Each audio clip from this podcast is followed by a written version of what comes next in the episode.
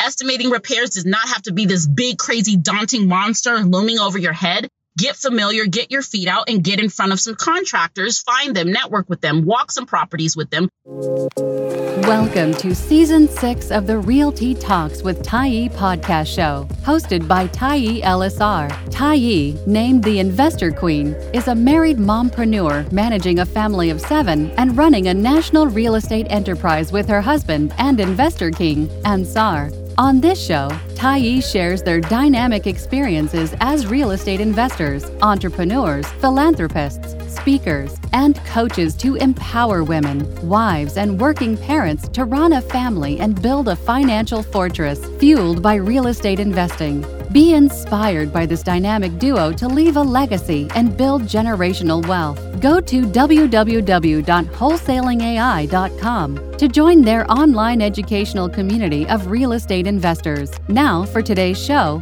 here's your host and investor queen, Tiye. Hello, hello, and welcome back to the Realty Talks with Tiye podcast show. I am your host, Tiye. That's T I Y E.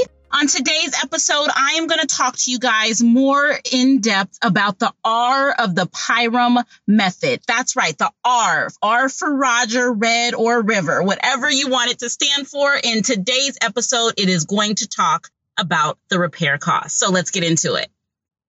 Just as a recap, if you're just joining the show and you haven't been following from the past few episodes, the PIRAM method, that's P is in Peter, I, R A M is in Mary stands for the five step process of analyzing a deal to take it from the marketing conception all the way up to making an offer that ideally you want to get accepted so you can close on it and either profit immediately through a wholesale deal, hold it, renovate it, and or rent it ultimately. So on today's episode, we're going to deep dive into the repair costs, which so many people get hung up on. With repairs, the one critical thing that it is important that you do is have a very detailed scope of work up front that both you and your contractor agree upon within that scope of work, it's going to itemize all of the details, the scope of the work that you are hiring a contractor and or their subs to do for you for that renovation project. Now, to keep things on time and on schedule, on track and on budget, you want to make sure number one, you're hiring a licensed general contractor to do the general contracting work. Mm-hmm. You want to make sure that all of their subs are licensed as well.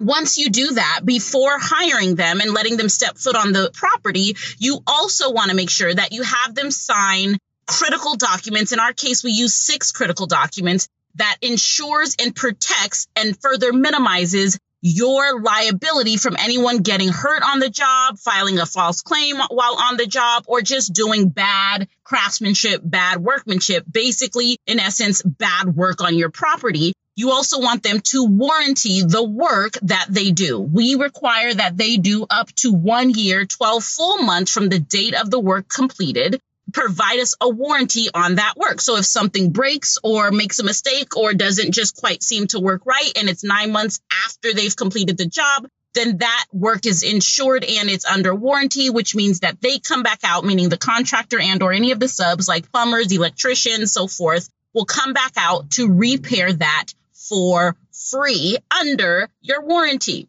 Those things are preliminary actions that need to be done in order to set your project up for success and ensure your repair estimate is controllable. That there is no escalation clause, ideally, meaning that the contractor cannot accelerate the repair estimate based upon changes in the market, in the supply, in the demand, in the shipping, any of those things that go into the pricing of materials that contractors use to renovate properties do not need to be subject to your risk, right? You want to manage that risk by having them attribute that because to their estimate upfront so that you stick them to a number and hold them to that scope of work that that number, that budget should allow for.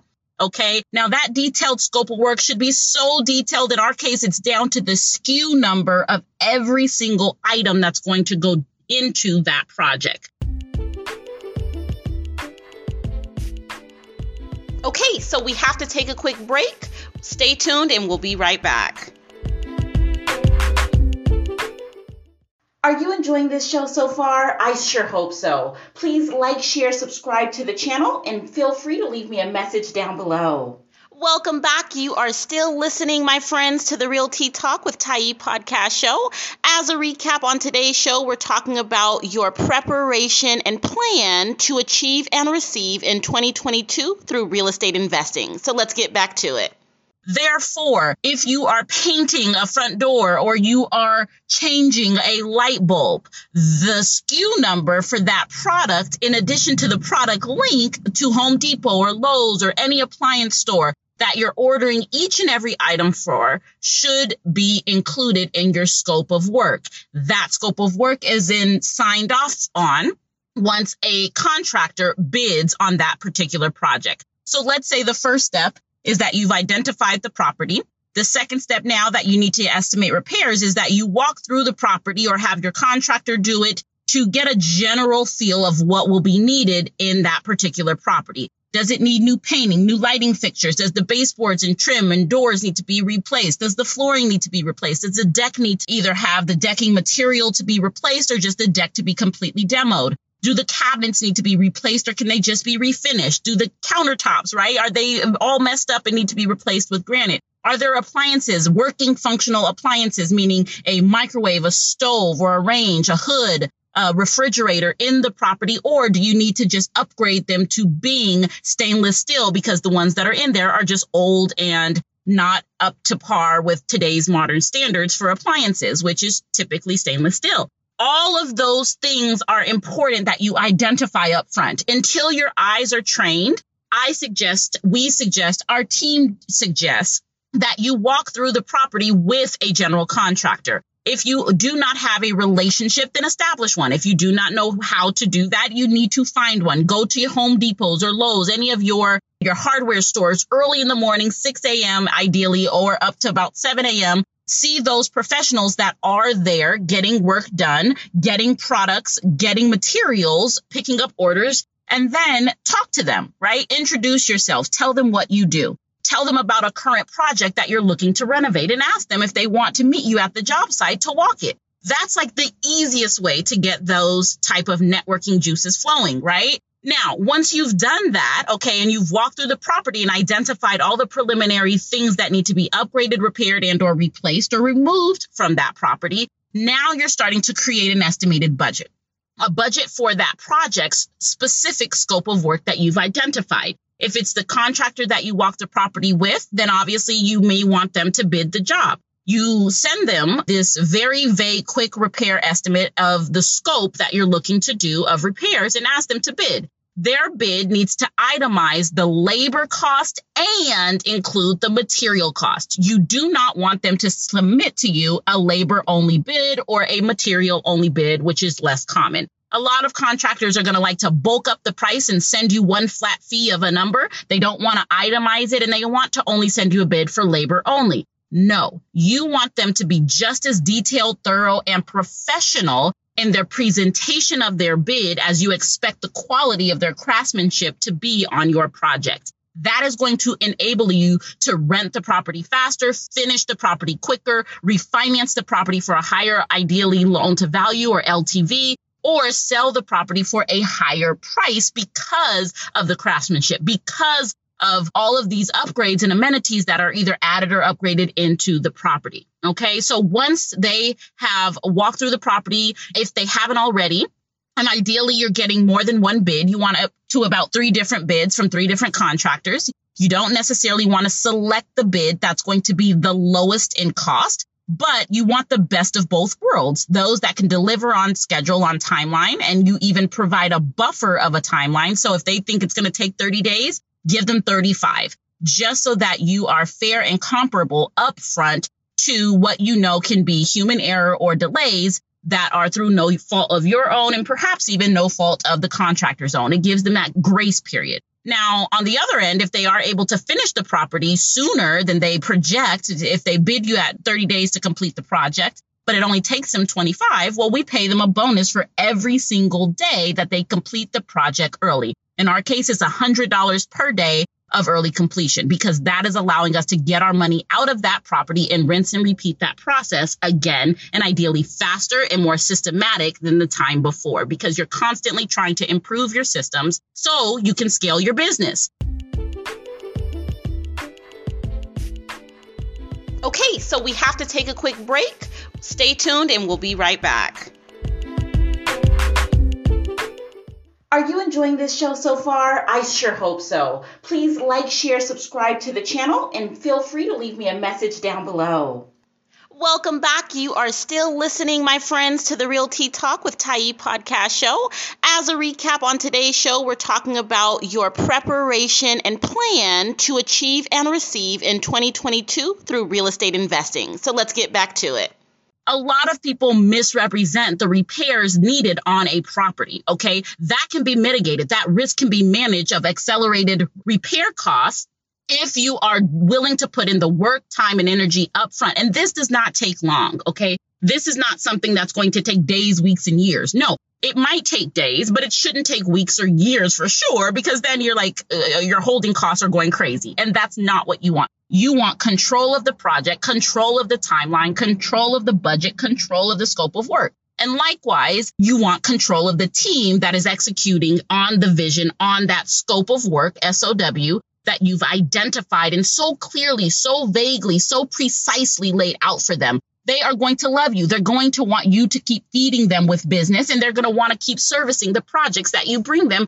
because of your level of thoroughness, professionalism, and just preparation, right? Contractors are typically not on the business savvy side, not saying that they're not or no discredit to them. They're great tradesmen. They're great with their hands. They're great technicians. Okay. It is up to you to still be the manager or to hire a project manager to manage your contractors and their team to make sure you stay on time and on budget. Now, if you're not good and you're just starting out with repairs, I recommend that you absolutely don't go at this alone, but you walk a few different projects, a few different properties with a few different contractors to get them to give you a bid on what is your standard three bed, two bath, 1500 square foot single family residence in a particular area going to cost to fully renovate or to do a rental grade rehab that's going to allow you to refinance with a higher LTV because of what type of finishes, what type of appliances, and what type of upgrades that need to be done in your scope of work that will allow you to hit that LTV or higher, allow the property to appraise higher, allow the property to sell faster or for more. Okay. So those are your marching orders for this week. I really want you guys to take this to heart. Estimating repairs does not have to be this big, crazy, daunting monster looming over your head get familiar, get your feet out and get in front of some contractors, find them, network with them, walk some properties with them. So you have the ability to accurately estimate repairs and get deals done faster. Until next time, be great, be in the field, be in the conversation of other professionals that are doing the work every single day as well, because that is how you stumble upon opportunities because energy goes where energy flows. Now, on that note, I want you guys to go and implement something, if not everything, then at least the one thing, the something that you've learned and take away that you found value in. Like, share, subscribe to this channel, and go out and implement now what you have learned. Until next time, I will see you on the next episode. Thank you for listening to the Realty Talks with Tiye podcast show with your host and investor queen, Tiye. If you still have questions or like what you learned and want to go deeper to learn more and do more, apply for admission to Investor Answer University online at www.wholesalingai.com. It has samples and live video guided training that includes all the tools she discusses to help you jumpstart or scale your real estate investing business this year, month, and for the brave, even today. You will be well on your way to becoming a confident, effective, and very capable real estate investor. Please join us next week for another episode. And until then, remember your IRR strategy invest, rest, and repeat.